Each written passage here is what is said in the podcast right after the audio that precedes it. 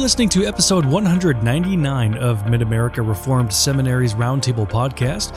In this broadcast, the faculty of Mid America discuss theology and cultural issues from a Reformed perspective. I'm Jared Luchabor, Director of Marketing. Thank you for tuning in.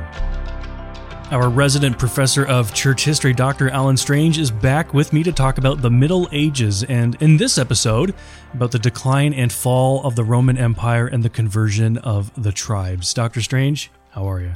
I'm doing very well, Jared. Um, um, I suppose uh, this is appropriate because uh, I'm in my later Middle Ages myself. That's an interesting the the the the, the in terms of our our development uh, my wife and I have had some interesting conversations about how they keep pushing back what what is denominated as one's middle age. Right. I, I, guess as we as uh, life expectancy has increased, uh, that increases. Uh, but at any rate, well, you have um, Reformation to look forward to. at this point, we're still in the earlier Middle Ages, so uh, yeah. I'm definitely not in my early Middle Ages. Um, Doctor Strange, uh, we want to look today at the decline and fall of the Roman Empire. Can you tell us uh, very briefly about the decline of the Roman Empire? Yes. Well, there's obviously, I think you use that adjective, excuse me, that adverb advisedly because uh, there's a lot one could say, right? Uh, Edward Gibbon wrote uh, six massive volumes wow. on the decline and fall of the Roman Empire.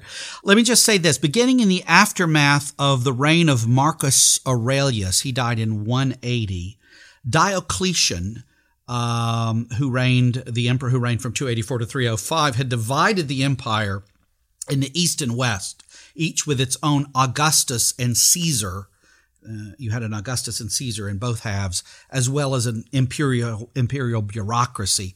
Constantine reunited it by conquest and became sole emperor after 324, but it was split again by his sons. Um, he did create Constantine did create Constantinople to be the capital in 330, serving as the new Rome. The old Rome being rent with internal political quarrels and being too distant from the new military fronts in Syria and along the Danube. Uh, Rome as a city then and the Western Empire as a whole was on the wane, we might say, in the late third and fourth centuries, well before the barbarian invasions began. Uh, Milan, in, in fact, replaced Rome in 286 as the imperial residence, and Ravenna became the seat of the Western Empire in 402. So even Rome itself mm-hmm. in 402 was no longer the the seat. Okay. Uh, but some of the reasons I've, I sort of gave you a little bit of you know context. Reasons for the decline and fall of the empire. I'll just tick off some things here: soil exhaustion, mm. plague, climatic change. Hmm, sounds familiar. Uh, and even poisoning caused by lead pipes uh, have been suggested uh, among the reasons for Rome's decline in manpower, vigor, and capacity to defend herself. Mm. Uh, she was, of course, being threatened on her borders and being overrun at her borders. Some blame slavery, technological failure, excessive government and taxation, the destruction of the urban middle class. I think that's a pretty important one. I think one of the things that characterizes, and we'll see this more as we go along and talk about the, the sort of the economy and the life of the Middle Ages, uh, the development of seigniorialism as part of the feudalism that comes out of that. That all comes from the destruction of a middle class, mm. which is kind of the carrier of classical culture. Uh, Kagan and Ozment, in their works on this opined that it collapsed in upon itself. The wonder being not that it fell when it did, but it lasted so long. Sure. Um, certainly Daniel's version, and I mean the prophet Daniel, would indicate, as well as Augustine's City of God, that we're to expect the rise and fall of earthly kingdoms. Yep. And Gibbon, who I mentioned the great six volumes, said the decline of Rome was the natural and inevitable effect of immoderate greatness. So there you have it. Hmm. Now, why did some blame Christians for the fall of Rome? Yeah, that's an interesting question. I, I mentioned Marcus Aurelius when I began talking about this. Marcus Aurelius, you may know, was a, a, a, a renowned Stoic. Yep. Uh, his meditations, of course, have become quite uh, well known in that respect. Uh, and Aurelius, at his day, uh, persecuted the Christians mm-hmm. uh, uh severely uh, in some local persecution and blamed them. He blamed, and, and you can hear in this um, some, something you'll hear down through the history of the whole church. I mean, somebody like Nietzsche uh, complaining about how Christians are sheep like and docile and all of this. Aurelius complained that the kind of of virtues, the humble virtues, the meekness of Christians. I wish we were more guilty of those these days. Um, that those virtues undermined the heroic virtues of the Roman Empire. Uh, and so you get this notion of Christianity as it's waxing is causing the empire to wane. And in fact, of course, that's no small charge that Augustine is seeking to answer mm-hmm. in City of God. And even after the conversion of the emperor, uh, that is to say, Constantine, and um, all that's going on in the empire in the mid fourth century, you have someone uh, like Julian, the who's called Julian the Apostate, 361 to 363. He wants to return Rome to her pagan yeah. uh, base and pagan uh, foundation because he's convinced that the empire is imperiled by these, again, these Christians who have these virtues that are the opposite of Roman virtues. They're not virtues of heroism and strength. For crying out loud, these Christians glory in their weakness. Yeah and they talk about how much they rely on Christ. And uh, we can't have this. This is we need some we need some toughness around here, and so. Um, that's part of the reason Christians get blamed often. Now, you'll hear some say that the fall of the Roman Empire ultimately in 476 AD may not be as big a deal as it might seem. Why is that? Yeah, let me talk a little bit about that, what leads to the fall.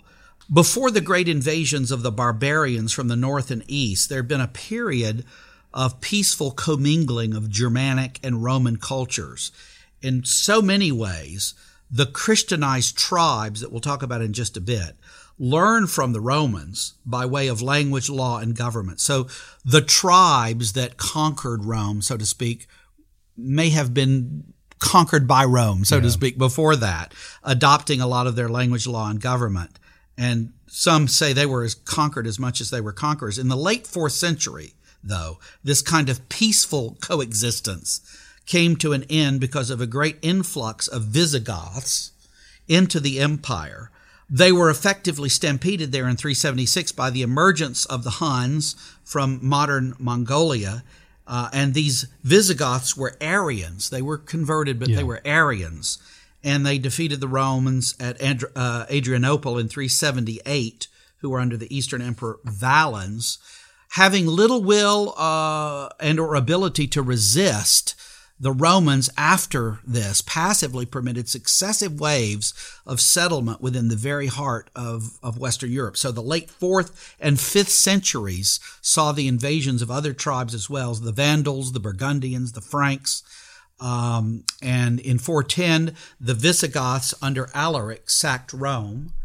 Um, from 451 to 453, Italy suffered the invasions of Attila the Hun uh, and in 455, Rome was overrun by the Vandals. Uh, by the mid 5th century, power in Western Europe had passed decisively from the hands of the Roman emperors to those of the barbarian chieftains. Uh, and in 476, that's the date you asked about, the Western emperor Romulus Augustulus uh, was deposed and replaced by a local chieftain, Odovacar, uh, who himself ceded authority to Zeno, the Eastern emperor, who in turn recognized Odovacar as his Western viceroy. Mm. So by the end of the fifth century, the West was completely overrun by barbarians, um, with Ostrogoths in Italy, Franks in northern Gaul, Burgundians in Provence, Visigoths in southern Gaul and Spain, and so forth. But for all intents and purposes, uh, really by the middle of the fourth century, going back to the middle of the fourth century, the empire in the West and Rome had declined so much in significance. Yeah. The empire was, for all intents and purposes, really located in the east. And of course, the empire in the east is going to continue on for uh, almost a thousand years past the 476. It's going to, Constantinople will not fall until 1453. And that Eastern Empire really becomes known particularly and is called historically the Byzantine Empire. Yeah. And all the Byzantine Empire is in a certain sense is just the kind of the continuation of the Roman Empire in its eastern half. So the western half had really long before 476, more than a century before 476, had come to be rather irrelevant. Mm-hmm. Now, what about the conversion of the tribes? Can you talk about that just a little bit? You mentioned that some of them were Arians. Uh, describe how they came to to a view on Christianity. Well, yes. Let me talk a little bit about the tribes. Uh, Theodoric, uh, who was king of the Ostrogoths, um, those are the Eastern Goths. Uh, his dates were 454 to 526. He defeated uh, Odovacar, who I mentioned just a moment ago, had defeated the last of the Roman emperors, Romulus Augustulus, and had, you know ceded authority to Zeno. Um, and thereafter, Theodoric ruled Italy uh, with the full acceptance of the Roman people and the Christian church. And so this, you might say, began the shaping of Western Europe. So by the end of the fifth century, the Western Empire was thoroughly overrun by barbarians. Now, I, I hope none of our listeners think that I'm being especially politically incorrect. I'm not seeking to be. Uh, barbaros is just the Latin word for foreigners or strangers or others. And that was from the standpoint of the Romans. Uh, but these pretty much, these people I'm describing here are the ancestors. They're my ancestors. They're your ancestors, Jared. They're the ancestors of a lot of the people that are listening to this podcast. These people are going to become the Europeans. Um, and so the Western Empire, and, and as I mentioned a moment ago too, they're thoroughly, not only did they become Romanized or Latinized in some ways, but they become Christians. So they come in uh, and they overrun. And yes, the the empire falls. The empire in the West, the Roman Empire in the West, falls, but Christianity is going to take root more than ever among all these tribes. And so, just to again uh, to to tick it off here, it's the Ostrogoths in Italy, the Franks in northern Gaul, the Burgundians in Provence, the Visigoths in southern Gaul and Spain, the Vandals in Africa and the Mediterranean, the Angles and the Saxons in England. Uh, and as we've said, they learned probably more from the people uh, that they conquered uh, from the Roman side, language, law, government, from the Christian side, the faith and its attendant consequences. Now, it is the case that the Visigoths, Ostrogoths, and Vandals earlier were Arians. Uh, they had been converted in, at earlier points. Uh, for example, the Goths were converted in 340 under Ulfilas the Arian, uh, but under Boniface, the great Boniface, in 720, they were converted mm-hmm. and became Orthodox Christians. The Picts were converted in 400 under Ninian. The Irish were converted in 435 under Patrick.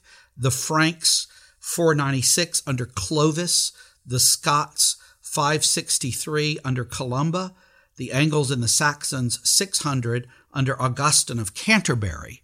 That's Gregory the Great. Yeah. sent. By the way, I was going to start this series in medieval church by talking about Gregory the Great, but my esteemed colleague Paul Ipema uh, talked about him, and I'm very glad for that. He was able to talk quite a bit. I was going to talk about his pastoral rule, but even better to have our ministerial professor talk about that that very significant work of Gregory. But Gregory was quite a missionary, had quite a missionary impulse, and was sending these folks to preach. And of course, Augustine of Canterbury went and preached there. And the Frisians in 690 under Willibrord. So um, this is this is what happens. Uh, and you have the rise of these different dynasties. You have the rise then of the Merovingian and the Carolingian uh, dynasties.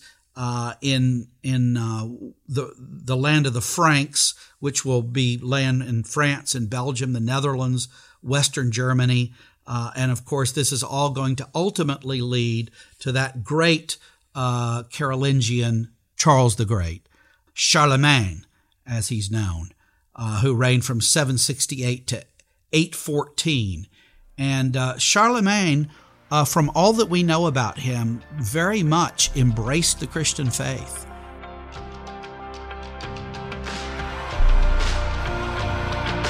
Next time, Dr. Strange wraps up this segment of church history by looking at the rise of Islam and its impact on Europe. He'll take a look at the origins of Islam, its rapid spread through the Middle East and North Africa, and its eventual clash with Christianity in Europe. Stay tuned next time to hear more. If you enjoyed today's episode, consider subscribing and sharing it with friends or family. Your support helps us bring more engaging content to your ears and helps us foster not just a community of lifelong learners, but thoughtful practitioners. I'm Jared Luchabor. Thank you for listening. We'll see you in the next episode.